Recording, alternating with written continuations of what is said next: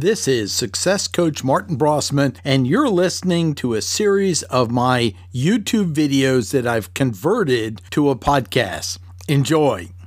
I just got off a coaching call with an artist that I've helped building up their practice, and they were having some problems getting themselves on video. And I want to talk about some things we've done to help them out. One, giving themselves permission to talk over the video to start with. So it might see their hands, might see it, making sure they have good audio. So we talked about technology. I mean, basically, less than 50 bucks, you can even get a wireless device with most phones or a lavalier and have that. The other was the inner game of creating a persona to step into that allowed them to get themselves out there.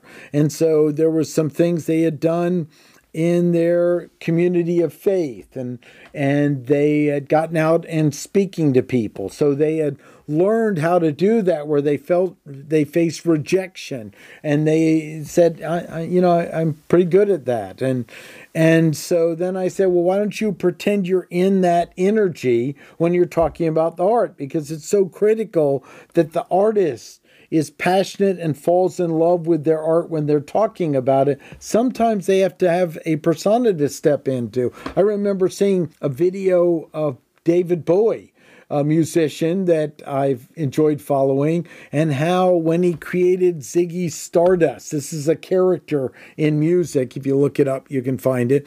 It gave him permission to step in and create all types of new dynamic music that he may not have produced. And many people throughout time have invented a character. We don't want it so unrelated to something you can relate to that it creates a huge gap, but we want to give you something to step into.